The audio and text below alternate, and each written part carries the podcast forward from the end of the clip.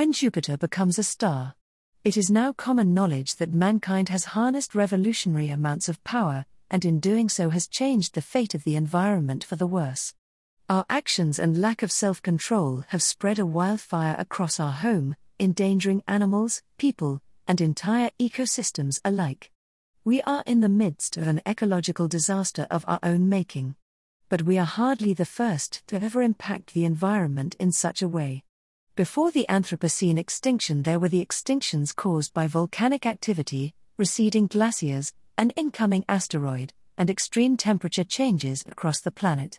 Climate change and ecological destruction were likely always going to happen, we just expedited their arrival. But to say that we have endangered the planet is a misconception. Mankind does not yet wield that kind of power.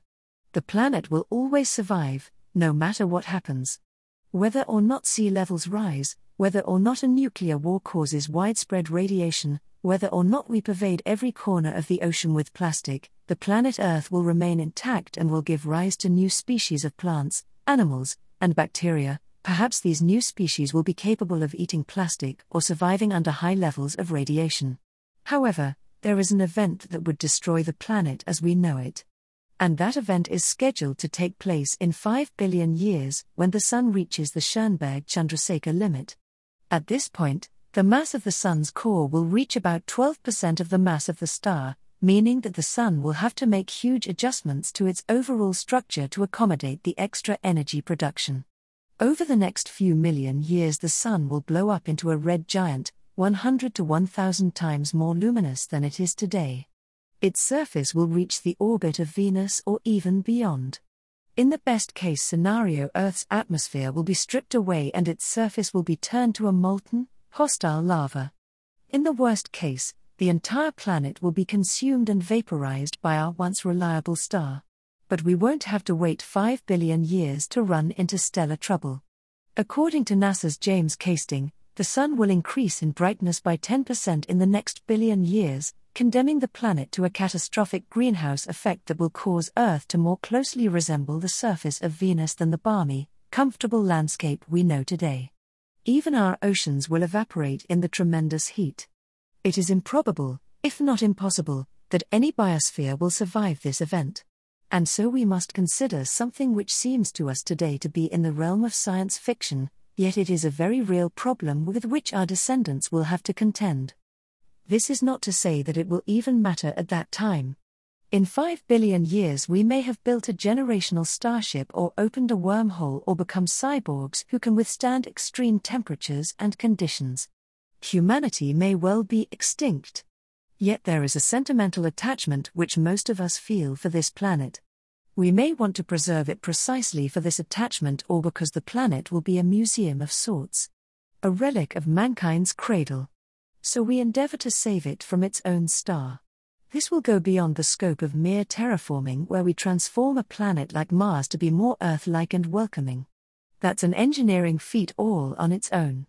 But what we must imagine now is much grander the idea of astrophysical engineering involving planets, stars, and someday even galaxies. The first and most obvious solution, which we'll explore in this article, is to modify the Earth's orbit so that it remans in the habitable zone of our star. In order to stay safe, we must relocate the planet to the distant outer solar system. The physicist M. Taube considered this premise in a paper from 1982 where he called the concept Earth shifting. Taube even offers us a way to keep Earth habitable after the Sun's energy has been completely exhausted and it has instead become a shrunken black dwarf. Taube's plan involved using rocket propulsion to maneuver our planet away from the ballooning Sun. The plan would take about a billion years to execute and would begin with the building of 12 mile, 20 kilometers, high fusion motors that would circle the Earth's equator. There would be 240 motors in total, comprised of 24 groups of 10 motors. Each motor would fire for one second every 10 seconds in order to properly align the planet. The total output required for this shift is 8.3 by 10 superscript 17W, a fusion power output requiring 2.4 tons of deuterium a second. This deuterium would energize 15,000 tons of hydrogen propellant per second to induce rocket thrust. Overall, the amount of fuel and propellant would be a staggering 8% the mass of Earth. Such enormous quantities of hydrogen could be obtained from Jupiter and transported to Earth. After using these motors for 1 billion years, the planet would find itself out near the gargantuan Jupiter.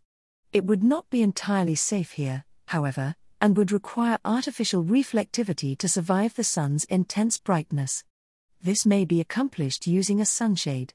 Once the sun collapses into a white dwarf star, we will run into the problem of rampant cold. But it won't do us any good to simply move closer to the now small, hot dwarf.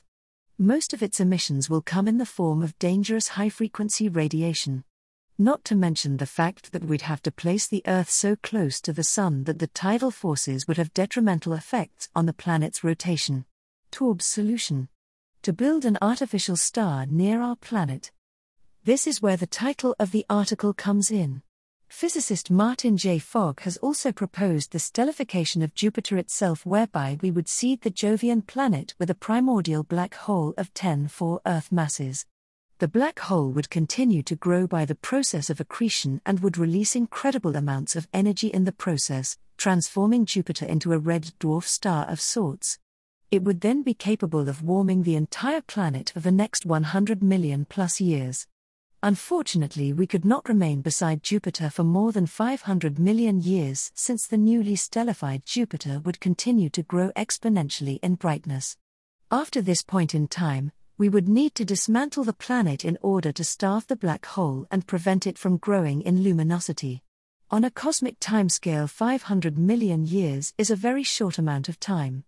Especially considering the fact that it took us a billion years to get the Earth to Jupiter in the first place.